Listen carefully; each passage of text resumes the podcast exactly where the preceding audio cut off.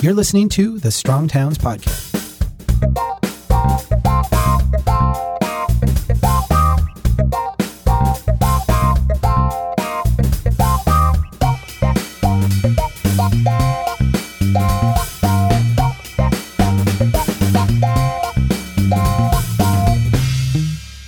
Hey, everybody, this is Chuck Marohn. Welcome back to the Strong Towns Podcast. We're live from CNU 26 in Savannah, Georgia.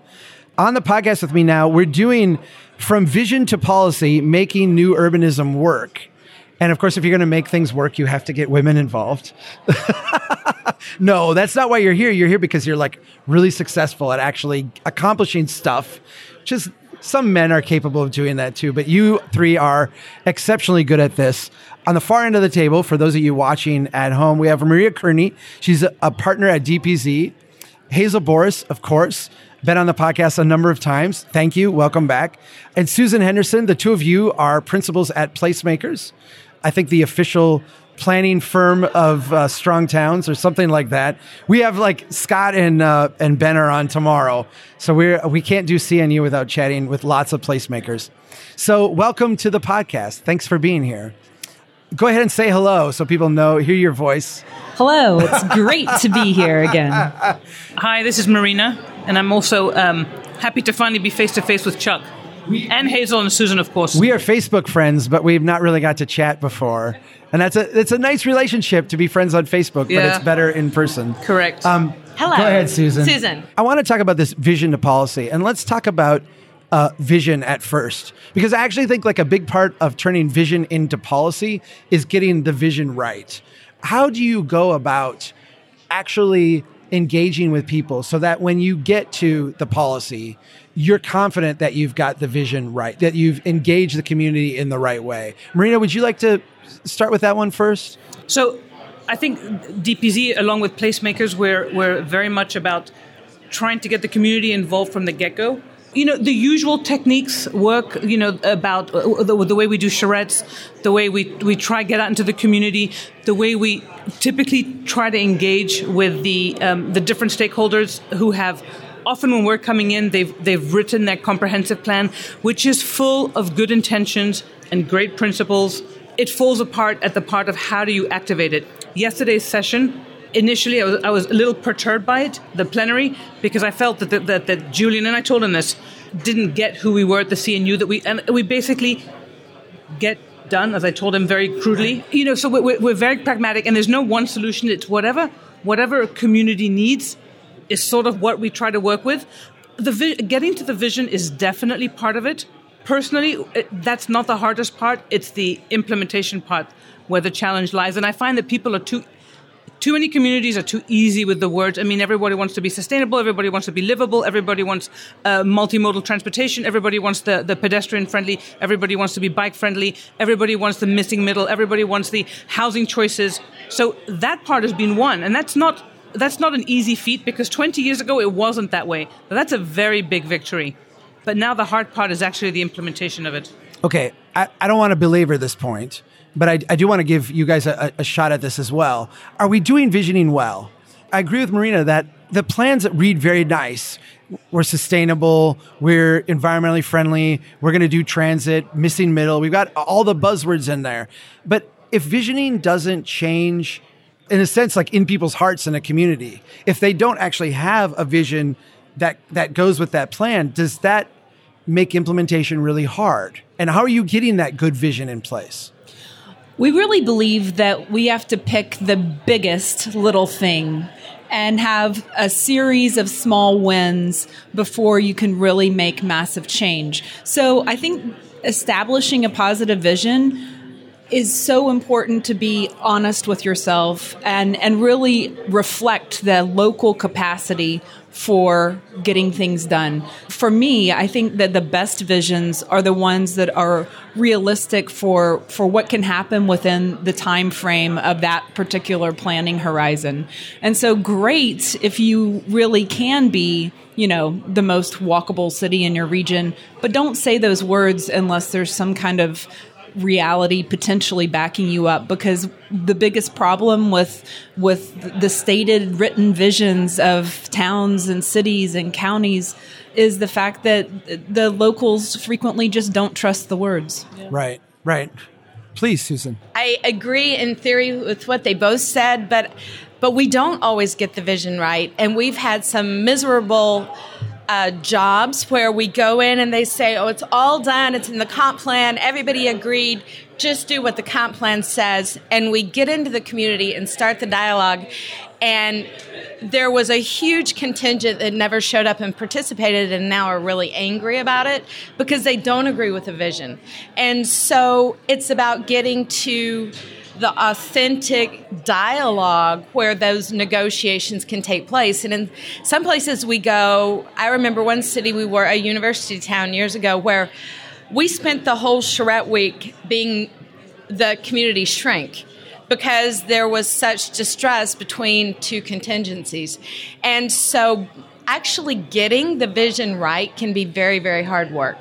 And sometimes we're wildly successful, but frankly, there have been failures. One of uh, Julian's good points yesterday, which was in order to get the vision right, you need the right constituents there. And more often than not, it's not the, you don't get a cross representation of the community at those sessions. It's usually, you know, the, the civically obsessed, as uh, Johnny Longo likes to call them, right. who, who show up. And I right. don't mean that in a pejorative way. It's just there's certain people who tend to show up to these comprehensive plan visions and a lot that don't. So it's very hard for a city to come to an agreement as to what they want to be. How do you start to get over that?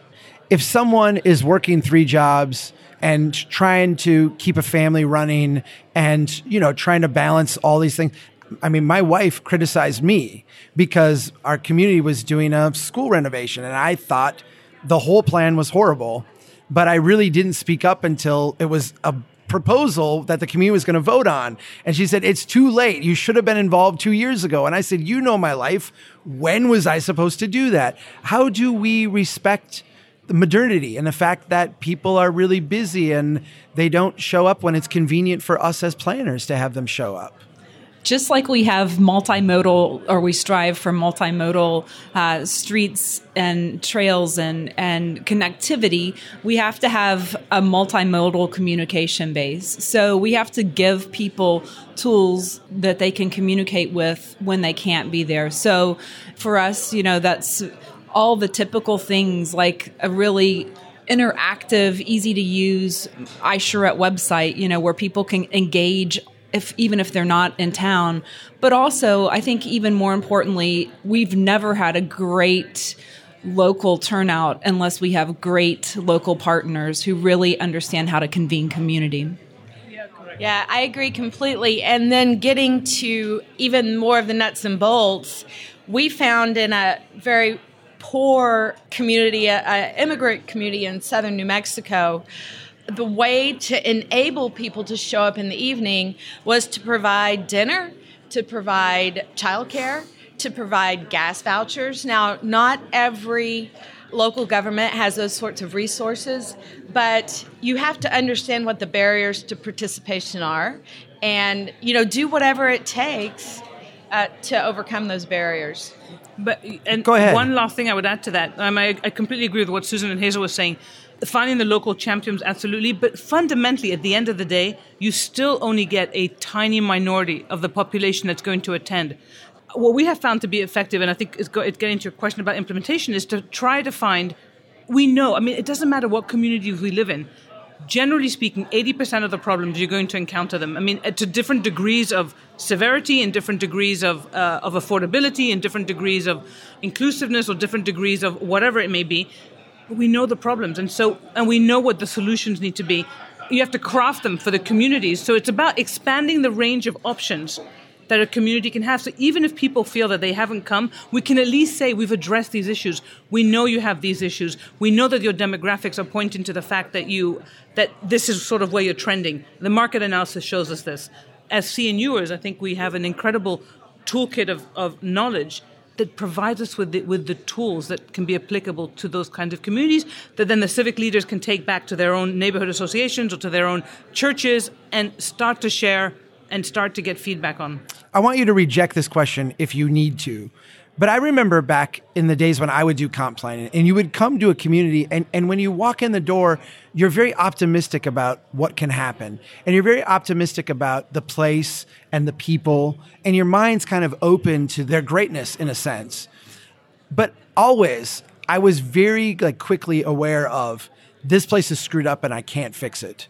This place is moving in the right direction and I'm really excited to be part of this momentum. I'm not going to ask you to go through the characteristics of the ones that are screwed up. I'd like you to talk talk about the things that for you are like signals. You know, those kind of subliminal cues you get when you walk in that like, okay, this is a place that has a lot of upside potential and boy am I excited as a professional to be part of this conversation here. When you walk in the door, what are the things that that hit you? Susan, you want to tackle Yeah. that first? I would love to because we have two beloved clients sitting here in the in the audience with Oh, us today. we're gonna, uh, name um, names. I'm, gonna, I'm not going to name names, but I'm going to send happy smiles and appreciation because both of these clients were in very different. They're different cities. One was economically depressed when we came, and the other one was economically very successful. But they both had incredible leadership at the professional staff level. And so when you saw that leadership and you and you saw the depth of their understanding of the problem and a very clear commitment to an absolutely clear vision, then we knew that it was going to be, we we assumed it was absolutely going to be successful. Now one has a very happy ending and one has a less than ideal ending and it had to do with staff shifts. In the one community the uh, city manager stayed and enhanced his staff with other CNU members that were very talented, and they are really moving the mission forward. And in the other city, the city is still very successful and is doing very well, but the visionary retired. And when that happened, the momentum of the project, I didn't realize how important he was to the city as a whole until he was there no longer. So, but I, I think leadership is the single most important thing. And, and sometimes it's elected officials and sometimes it's staff, but it makes all the difference in the world. Marina, when you walk into a place and you know, you just get that feeling that this is a good place to be. What what are the cues for you? I, I think there's a lot of cues for good places. I, I'll, I'll spend two seconds talking about the places that where the cues are not so good. I 100% agree with Susan that it's the, you need those local champions who are going to be there, and that and then that's that speaks actually to the to the importance of the vision because if it's simple enough for people to grasp, and the elected officials want the six talking points that they're going to use with their constituents, they don't want to know the details. It's important that there be clarity on the vision and the local champion to support it. I'm still young enough that I think I, I'm very optimistic. In every community I go, I feel we're there. We've been hired for a reason by virtue of what we represent as CNUers and new urbanists and whatever we want to call ourselves, uh, that they're, they've hired us for a reason. Uh, so I, I always feel that we can affect change. I get demoralized when I feel that there's no faith in the public process or that there's, there's a complete lack of trust of the citizens vis-a-vis the government, sometimes well-founded, sometimes not well-founded. But when they're paying lip service to, well, we want your, we want your community input, but really they've already made their minds up, or when that's one time. The other time is when the developers have already gotten the signals from the elected officials that a project or many projects are going to happen regardless of what happens. And so that's when I often feel this isn't going to work, you know? Right. Hazel, I want to specifically ask you about poor communities versus affluent communities. I'm going to put you on the spot a little bit. My experience is that when I've worked with poor communities, communities that struggle with resources and, and would be more you know, on the scale of, of less affluent, that those places tend to have a certain level of like innate dynamism, maybe not in the leadership, but in the community as a whole. I found affluent communities, and I know you've worked in many where it's like a resort town or what have you. That's pretty much where I live. The ones that were very affluent, they were kind of hit and miss. Some of them had good internal dialogue, but a lot of them, we could never build real momentum to have a deep conversation. Am I onto something? Have you experienced this? Is this something that you've uh, seen or not? I agree that you know we've worked in a lot of challenged communities. In fact, that's usually where we end up. And you're right. There's that. There's you know that set of almost uh, de facto mayors out there who can really bring the community together and get things done in the in the face of seriously bad odds. But then you're right. In more affluent places, people like the system more because it's paying them and they don't necessarily want any change to happen. And and so there's that it's just inertial forces right? So it's a it's an object in motion and it's a big object so it's really hard to redirect it. Right. Let's switch to action taking action. We're going to get things done. When someone gives you a call when you go into a place what are the things you're assessing when you walk in the door in terms of like the recommendations you make. I'd like to really talk about that transition from the comp plan to policy, whether it's ordinances or codes, or whether it's changes in uh, the way staff processes things.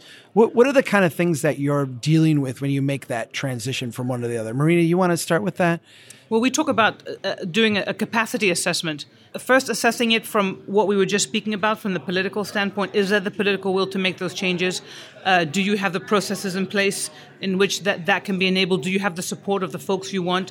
That the staffers have the support of the divisions or the divisions or the department heads talking to themselves at that level? So that's one set of capacity changes.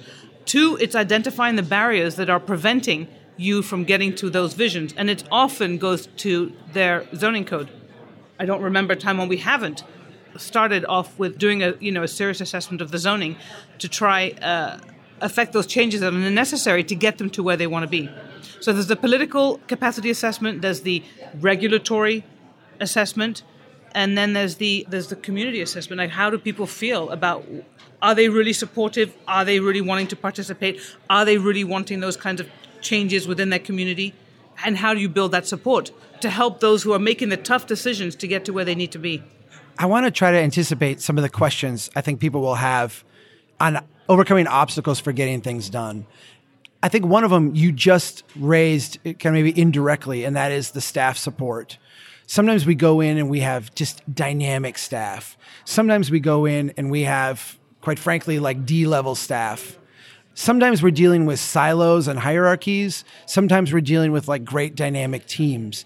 Let's focus on the hard ones how do you deal with staff that maybe has limited capacity to actually see some of these things through? What happens when you walk in the door and, and that's what you're facing?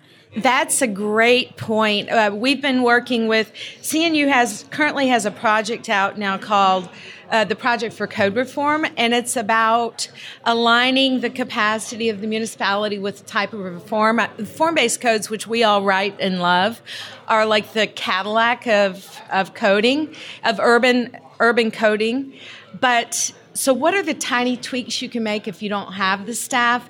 And we met this in Michigan with the Michigan Municipal League.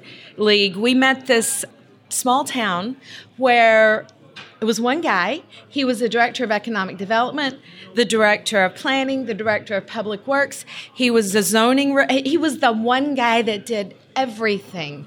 You have to assess your solutions that are implementable based on what what the capacity is and and there are ways to do that very effectively you just, but you have to craft the tool to fit the situation marina go ahead well we have worked in, in communities in which, um, and, and, recently actually, in which this, there was an incredible level of distrust on the government and the, and the community and the staff. I don't know if it's because they were just exhausted or whether they were they had just lost faith. The level of apathy was doing an incredible disservice to a city council that actually really knew what they wanted and were trying to get it done.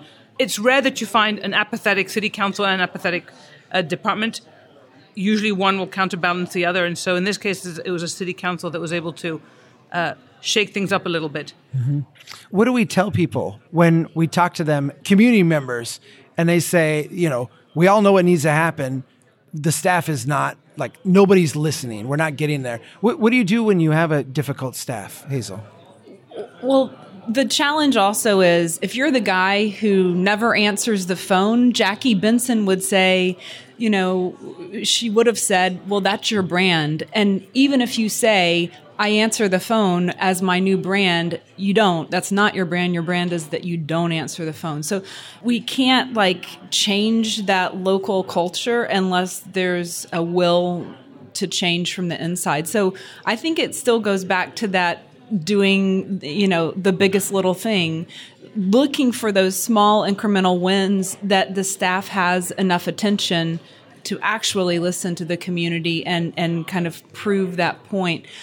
But to go back to your other question about uh, supporting staff who are just maybe they're not listening because they're just so overextended that they don't have the ability to have that many hours in the day. Frequently, we just remain on call on an as needed basis and and the city or the town can tap us for you know reviewing projects and saying look these are the lightning rods you need to deal with sometimes 10 years after we write the code uh, someone just came back to us today and said, "Hey, can you can you look at this development proposal and tell us how it breaks the spirit of the code if it does?" And right. so, being able to know when to call for help is kind of important. Sure, sure. I feel like at CNU here, we are obviously raising. I mean, there's a ton of people from cities here who are not practitioners necessarily, but who are interested people. What happens when we get all this momentum and then it gets to the traffic engineer who vetoes whatever or it gets to like the one person in the silo who steps up what would be your advice for people for overcoming that kind of like internal uh, roadblock that's a great question we had a form-based code boot camp here on tuesday a shoulder session and i was so impressed there's a county in Virginia that not only was the entire planning staff there, they brought their fire chief and their fire marshal. And so the department that usually has no engagement until they show up and say no, they were there from the very early stages of education. And I said kudos to that planning director. But the biggest barrier is really the fact that usually planning is done by planning, and then you have public works, engineering, and fire that are involved in plan review, but the planning director doesn't always get them integrated from the beginning of the project. And so, education and dialogue and negotiation from the beginning is really critical to having a supported product at the end. I think our experience is the same in the sense that uh, public works is the biggest, the, the folks we tend to butt heads with the most. 10 years ago, we didn't have the tools, we didn't have the case studies, we didn't have the uh, success stories to back up why we're proposing what we're proposing. Now there's a plethora of great information out there from the work you do, from the work, and, and it's not only from a transportation standpoint, it's the physical aspect of it, it's the health aspect of it, it's the economics aspect of it, it's the demographic part of it, it's, it's all these pieces that are coming together that the public works folks have to be convinced of. Now, in many cases they are in some cases they're not we just did a, a, project in a community in which the fire chief actually looked at us with a straight face and said we were trying to convince the city to put on street parking on residential streets and to allow residents to do that. And he basically said, every parked car on a street is a hindrance to me. And that was his mentality.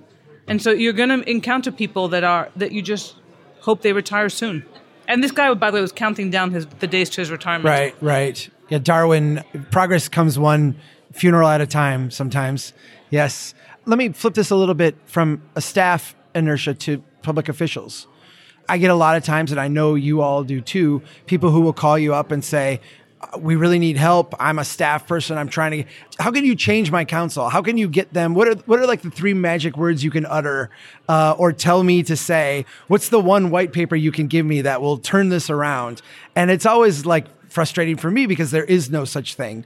You have to do this really hard work on the ground. When you go into a community, I'm kind of starting with you, Hazel, and the staff is really great and they've got great things. The community seems to have some some momentum behind this, but you've got a couple council members that are just intransigent. They just don't want to listen. How do you start that conversation? How do you make that conversation productive at the end of the day? Well, you have to find the things they care about and then, you know, data mine the massive numbers of studies that tie those things to urban form because I guarantee you they're out there. They care about something that's positive and there will be a study that ties to it. So whether it's happiness or loneliness or or healthcare costs or you know tax return per acre or jobs or you know I mean the we can just go on and on. And and routinely on on PlaceShakers I try every year or so to publish my favorite 70 studies that relate to that and then just keep them updated on a daily basis because I think that it's all about the story and being good storytellers but the story changes I think humanizing it and getting them to understand that you know, we, we always get frustrated when we hear them say, we hear so often we hear, this is not possible in my community. Yes, it may work here, but it's not going to work here. And just, that's probably the most, uh, the thing we hear the, the most the often, all Yep. the time. We're not Portland. We're Ex- not, you know, exactly. fill in Oh, the blank. It may work Yeah. here, but it doesn't work there. Going back to the case studies, it's literally sh- first understanding and not not blowing off sort of their their legitimate fears, whether they're legitimate or not. It is their, especially the elected officials who hold that power, helping them understand. First, getting to the root of why is it that you fear this, and hear how other cities have solved it, and let's figure out what works for your community. Now, it doesn't always work, but it often can. But but to Hazel's point, being really listening, really listening, and coming in with sort of no preconceived ideas as to how it should be is a good start. oftentimes we're asked to provide a solution to problems that are, if not unsolvable, at least more complex than like a simple solution will provide. So that that curmudgeon on the council who's pushing back on you, oftentimes actually has a legitimate point, but it's a matter of like a decision. How do you deal with the fact that you know, in an imperfect world, you're you're never going to have the perfect decision, right? That's a great point, Chuck. And I think it has, I hate to say this, as new urbanists, we have tremendous confidence in our own abilities and the abilities of our colleagues to solve problems. But I think we also have to be really frank. And, and CNU is working on a new strategic plan right now as the board. And we are we're being really careful to try to define what our scope is. And so the guy on council who has a big issue, we have to be able to be humble enough and honest enough to say when we can't solve that problem. That it's something that's not within the scope of the zoning code, or it's not within the scope of the comprehensive plan, or it's not within the scope of physical planning altogether. I mean, there's some things that planning can solve for, and there are just some things that it cannot. And so we can do a lot of creative solutions to a lot of issues. We need to invest in learning humility. Yeah. On that note, humility. Let's switch to zoning codes.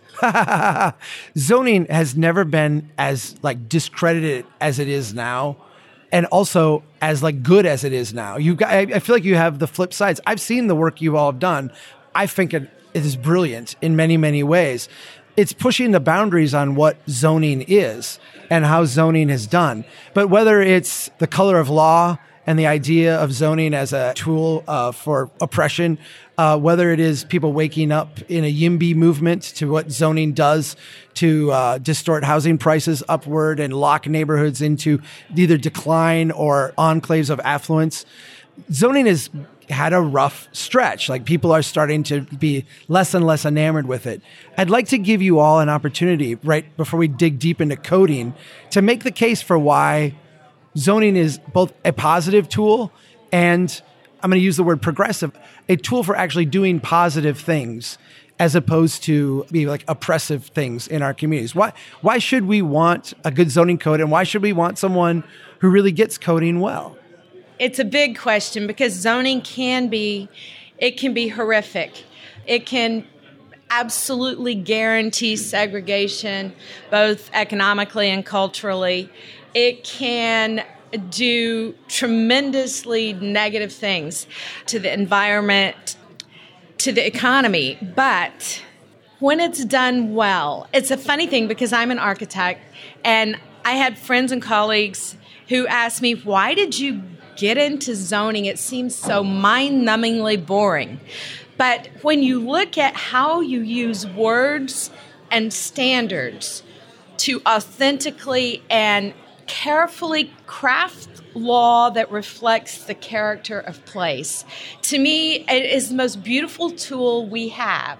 That if you use it creatively and carefully, you're reflecting places like like Savannah, Georgia, that is so exquisitely beautiful on so many levels. All of us, we can all write the rules to make that happen. I find it an incredibly creative thing to do, as well as probably the most rewarding work I can participate in. Yeah, Marina, it's you want it's um, for better or worse, it is the it is the best tool we have to regulate development, and we know we have to regulate it at some level. And We've actually done work in in places that have you know very very light zoning, if none at all, and there's a direct correlation to how good those places look. I heard Ward Davis today at the NTBA, and I, I intend to challenge him on this, uh, say that, oh, we've solved the zoning. Form based codes, everybody's doing it, it's kind of fine, it's done. And I, I, I don't find that to be the case at all. We're still having to convince municipalities of the the by right mixed use and the and the small scale uh, enabling small scale development. I mean, enabling the great places, the Savannahs and the and the Charlestons that we kind of want to see. We have also, on the other hand, seen zoning be used as a tool to oppress or to as an elitist tool, even as a, as a tool to control race, uh, you know, a racist agenda in some respects. That's why it's so powerful, and that's why being able to tweak it, doing what, as Susan coined this term, zoning acupuncture, which I love, and we, have been using a lot now. Some cities just need that minor, minor tweaking because they're already on their way. In, and in other places, it's an absolute complete overhaul. Right. Please. So on on the plenary from night before last, when the local group was was talking about Savannah and as beloved as it is, they were putting picture after picture after picture on the screen of these great buildings that are illegal in about seven different ways. It's powerful because you know if our most beloved places on this continent were scraped today, the majority of them couldn't be rebuilt because we have these absurd laws that make us poor, unhealthy, and, you know, environmentally lousy stewards. So it's the most powerful of any of the tools that we have. So yeah. I mean, the, our communities look the way they do because of the zoning. Right. Those communities that look great have, happen to have great zoning codes, and those communities that don't look great don't. And I'm not talking about the right. stuff that was built 200 years ago. I'm talking about the more recent stuff. Let's talk about great zoning codes. I met all of you for the first time. I met you. You didn't meet me because I was just a, a guy sitting in the audience at a smart code workshop. Uh, you all presented. I was in awe. I was stunned. I came to learn. I felt like I learned a lot. I, I think a lot of our listeners understand at an abstract level what zoning is, but maybe don't understand the nuance between like a Euclidean use based code, a form based code. I know you're 15, 20 years into this, but it still is kind of a revolution. Uh, there's more and more places. Hazel, you keep a great map of, uh, of all these places. Can you just describe a little bit the change from a use based code to a form based code and why that is, and not a subtle nuance, but, but really a dramatic shift? Hazel, you want to start with that one? Sure. A use based code and a form based code does the same thing, but just they are turned inside out. And so it's all about what is prioritized. A form based code seeks to extract the DNA of the highest performing places locally and enable that by right. So it first deals with form, secondly, it deals with administration, and finally, it does deal with use. But the use based code is exactly the opposite within its priority. So the form based priority is to have a mixed use, complete convivial, connected sort of community, and we can keep on going down the seas because there's there's a lot more of them. So guiding the the the form first. So you know instead of and the easiest way to, to say it probably is instead of you know the building in the middle of the lot surrounded by the sea of parking, instead the building comes up and addresses the street. The parking goes on the street in front of the building or else behind the building, and there's this exterior room that that's that's formed by that street wall. Okay. I like to also tell people it's it's as basic as small build, small buildings facing small buildings, medium scale buildings facing medium, and large facing large. Because and fundamentally, certain uses naturally are better for small buildings, and others are naturally better for medium, and others are better for large, and it sorts itself out. And the public or the community tends to intuitively understand that much more than they understand uses, because the uses get so jumbled up and it may be zoned residential, but in reality they're allowing, you know, 17 uses that are not residential by virtue of the fact that most places are intrinsically to a certain level mixed use to begin with. So it's really about recognizing that the form and the character of your community matters more than what the use is. Because we look at Savannah, we'll walk down the streets and we see these buildings that have changed uses about, you know, eight times in the past 100 years.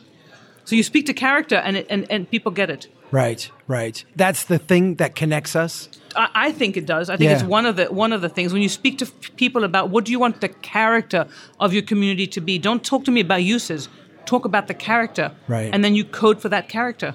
When you go into a community, what what are the most common things that you see that cities are struggling with from a zoning standpoint? What what are those? If you could just say, "Hey, uh, here's like three things you should do tomorrow." I'm not asking you to solve every problem, but like here's here's some good guidelines for you to know you're on the right track.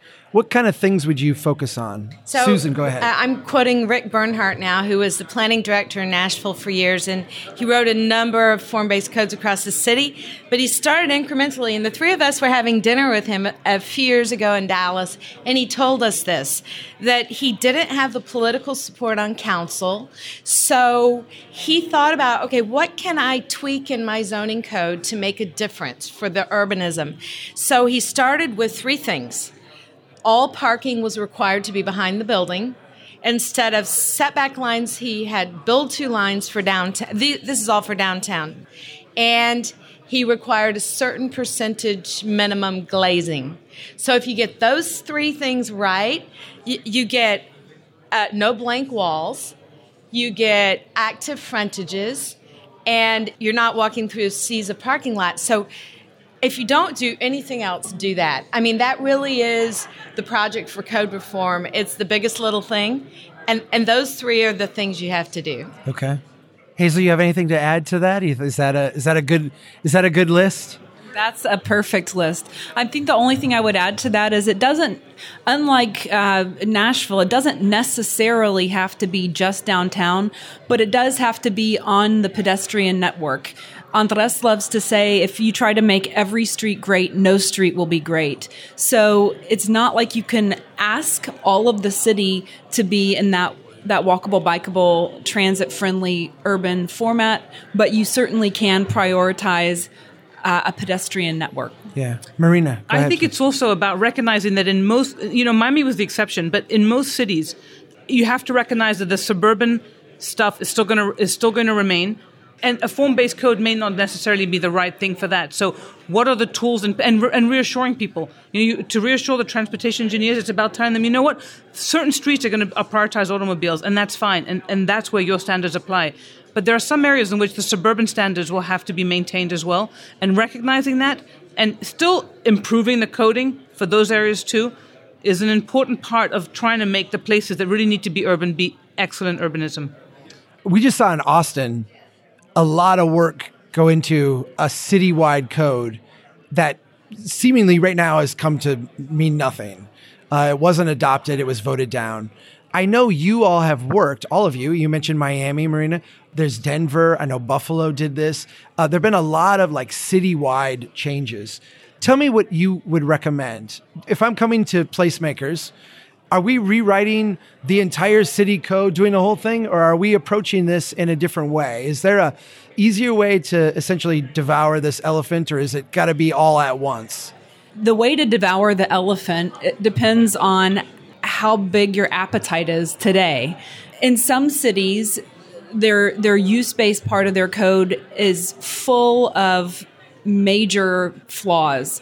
In some places where where we are rewriting them all together, we're doing it in a way, like Marina said, that it's both form based and use based in one document, but two very different and distinct characters that that one document's governing. And and ensuring that you always need to be increasing people's optionality. An option is the right but not the obligation. So to ensure that that you're increasing the optionality enough within the city to not get that that uh, full court you know pushback on you. So for most cities rewriting the whole thing at once isn't the right choice because they don't have the political will the budget to get that done. So the incremental approach to things is really, really effective. How do we do this well? Go ahead, Susan. I think I want to go back to Austin one second, and then I'll come to this. Yeah, please. Because I that was my first job out of college was in Austin, and I love the city. It's an amazing place, but there is a huge industry of enablers entitlement experts because their code was so laborious and difficult to understand and the process took months and months and months to get a simple site plan approved for a building that was by right so i have dear friends from college that they, their whole living is based on getting you through that system. So, one thing about Austin that I think any sort of a major overhaul was going to hit a whole lot of resistance politically because that industry in that city is so big. So I'm just saying that. Well, by the way, we encountered that in Miami too, but the lawyers still found ways to, even though the code was simplified, they still found ways to figure out ways in which to process zoning Yeah. in a and complicate the system. Yeah. Do we have to do this citywide? I mean, you, Hazel said we don't.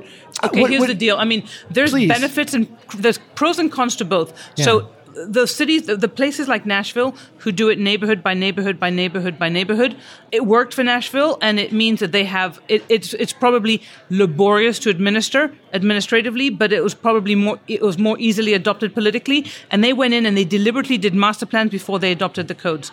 A code like Miami uh, or Denver, when it was uh, for the entire city, probably took longer but there was incredible political support, you know, from the top on down, and um, it required a complete reshifting. But now it's eas it's easier to administer, and it has been actually been proven to be quite successful. That what people were objecting to. The, the code actually resolved, and there's many less people coming out to object projects and that sort of stuff.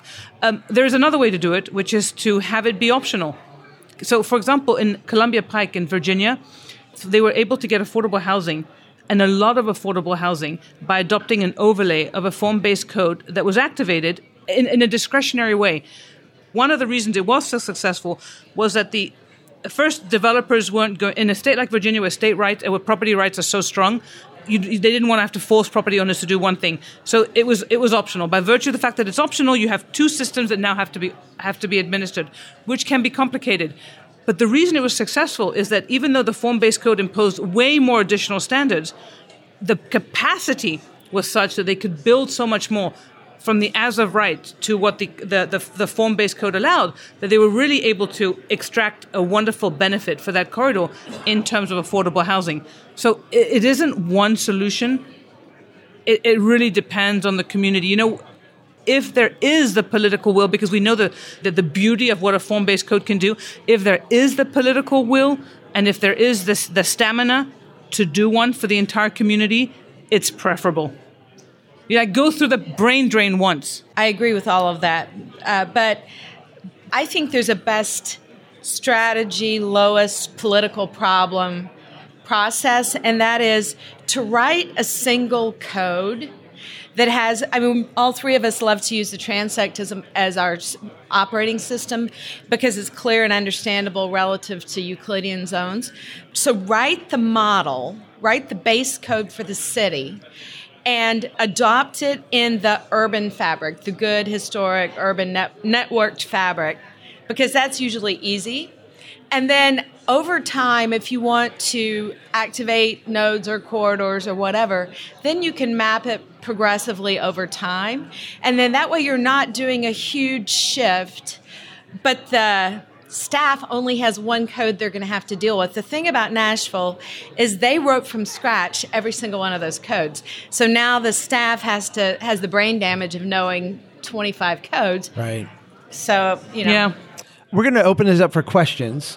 If anybody in the audience here has a question they would like to ask, you get a chance to do that. Here's kind of a follow up question to all this. One of the things that I have seen is that in a lot of places, it just takes an obscene amount of time to get an approval.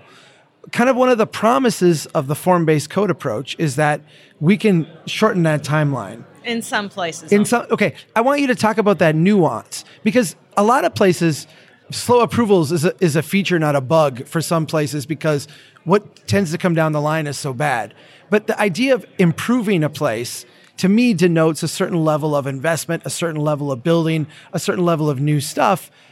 A form based code, how does this help make that a better process that results in better projects and, and, and more quickly?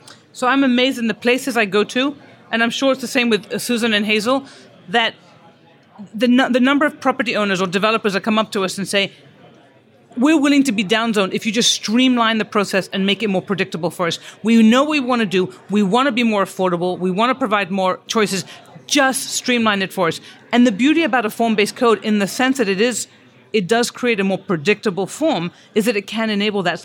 So yes, writing that part of it is easier. You've got to simplify the process on the other end of it, so that it you do actually end up getting a simplified process. And the cities that have adopted that are now tracking this you do see a correlation. In my, I'll use the example of Miami because I, I, I call them every six months or so to sort of catch up on it.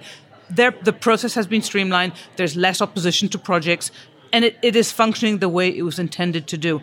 We know that developing has become more and more costly and all of that, so you cannot adopt a code without significantly simplifying the process along with it. Yeah.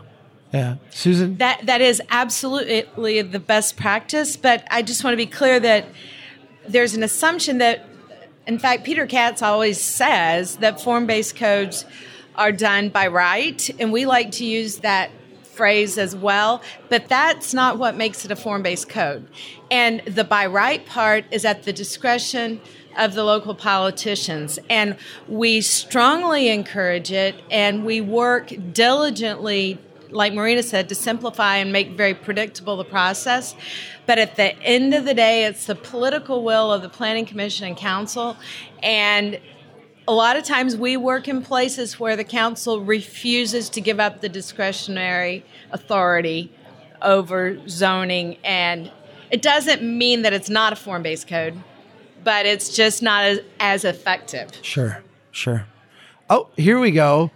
You want something you want to ask? Sure. All right, sit up here. Uh, I want to say your name and where you're from, and then ask them your question. Hello, nice to meet you. Um, I'm Daniel Acevedo.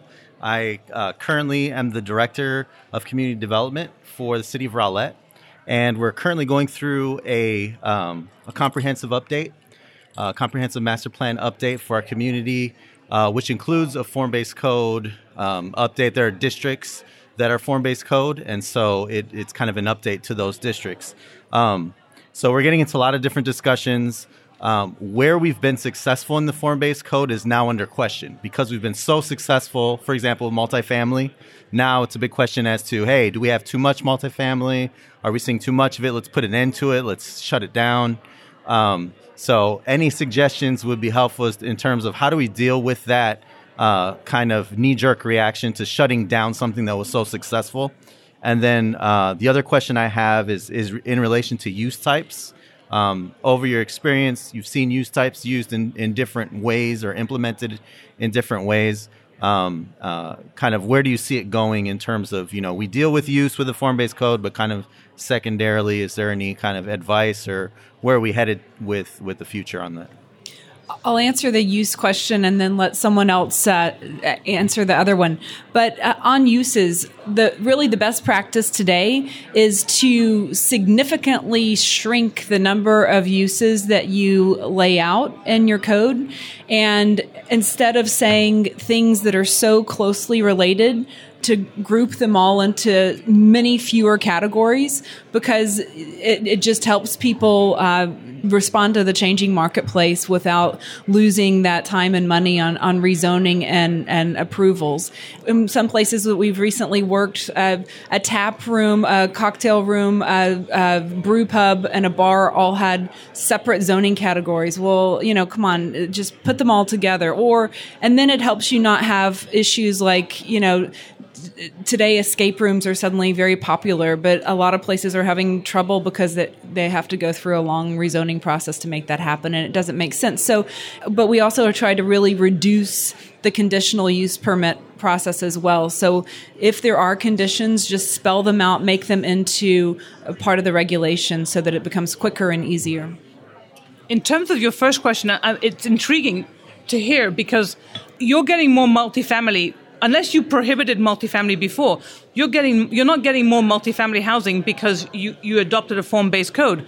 You're probably getting multifamily because there's a market for it. And if you heard Laurie Volk speak earlier today, you know this, this discrepancy of where you know 70% of our house i don't remember this, the exact statistics but 70% of our housing is for single family but we really when you look at 65 to 75 percent of cities have are one and two people households, the market has recognized the fact that we need multifamily housing. You may be getting it because your code somehow activated it in ways that your previous code didn't.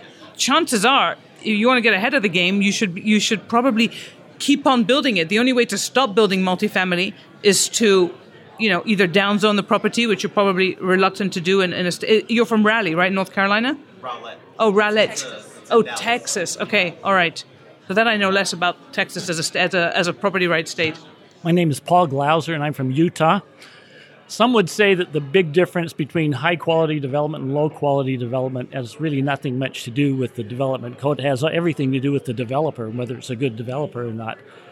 And that you really can't legislate through zoning or any other means good quality development. How would you respond to that? I agree with it completely. Andres he's been known to say something that I, I won't quote him directly on on uh, the podcast, but on a family friendly yeah, show, right, exactly. But he says we do these beautiful, elegant plans, and and they're always destroyed by the architects. Well, so it's not just the architects, but it's the developer trying to build profit into the job. And yes, the the designer and the developer together, they can find a way to make the most exquisite, explicit absolutely rigorous form based code, which, by the way, I don't recommend, but they can find a way to get around that and do a really ugly building. You can't write a code that will predictably result in beauty. You can write a code that will predictably permit beauty. I mean, we can't write codes that create talented architects. We just can't do it.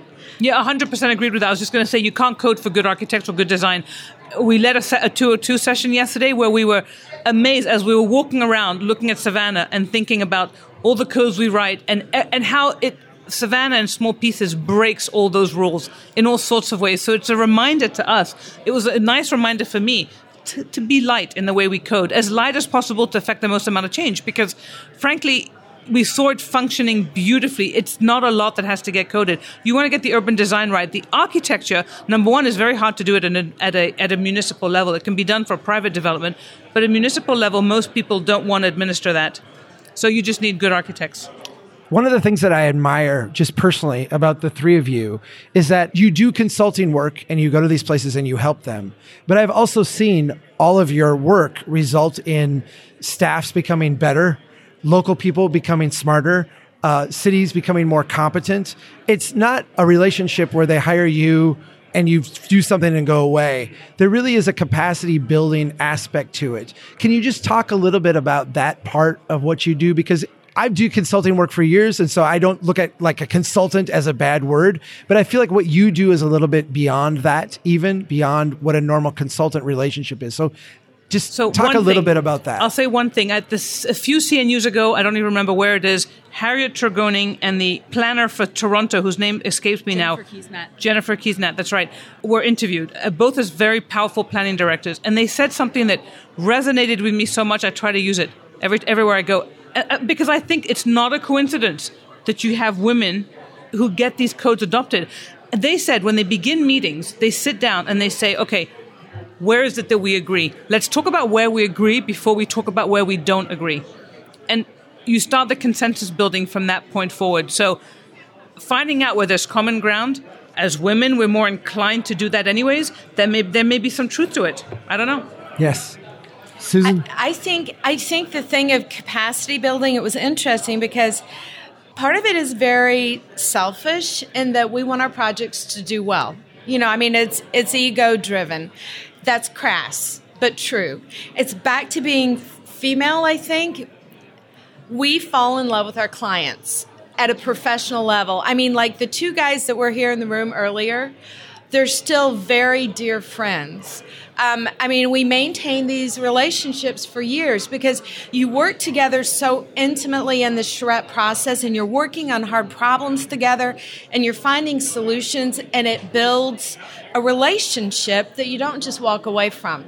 And so, because you stay involved at a friendship level, then they can text you at five in the morning and say, Oh my goodness, we have this issue, please help. You know, and you respond the capacity building is not deliberate necessarily, but it's a product of loving the work and working on it together. And and so the the cities where we have those long-term relationships just do better. I know you guys are this way. I think I'm this way. Optimism. I think projecting optimism when you're going into a city to do such a hard and arduous task is is important to maintain. Yes.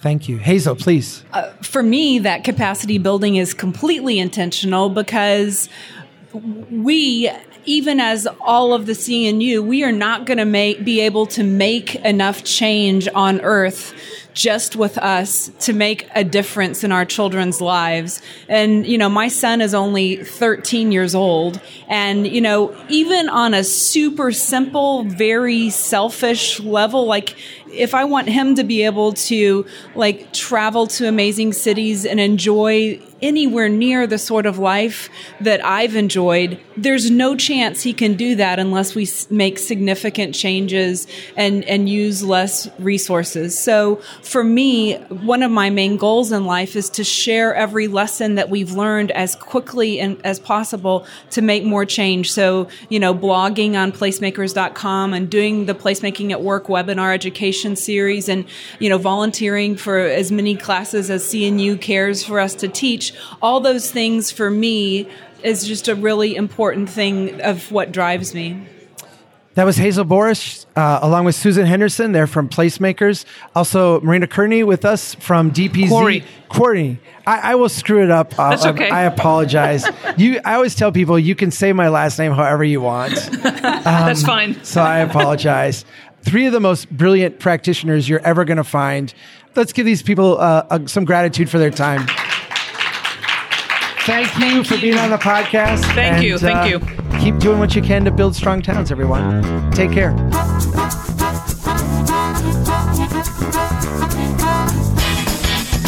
Taking risk is a necessity to becoming rich. It's also a necessity to going bankrupt. Bill, Bill, Bill, Bill.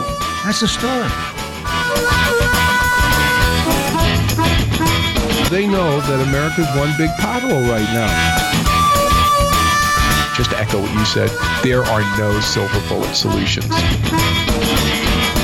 Chuck Marohn, this has been fascinating. Oh, Vegas City!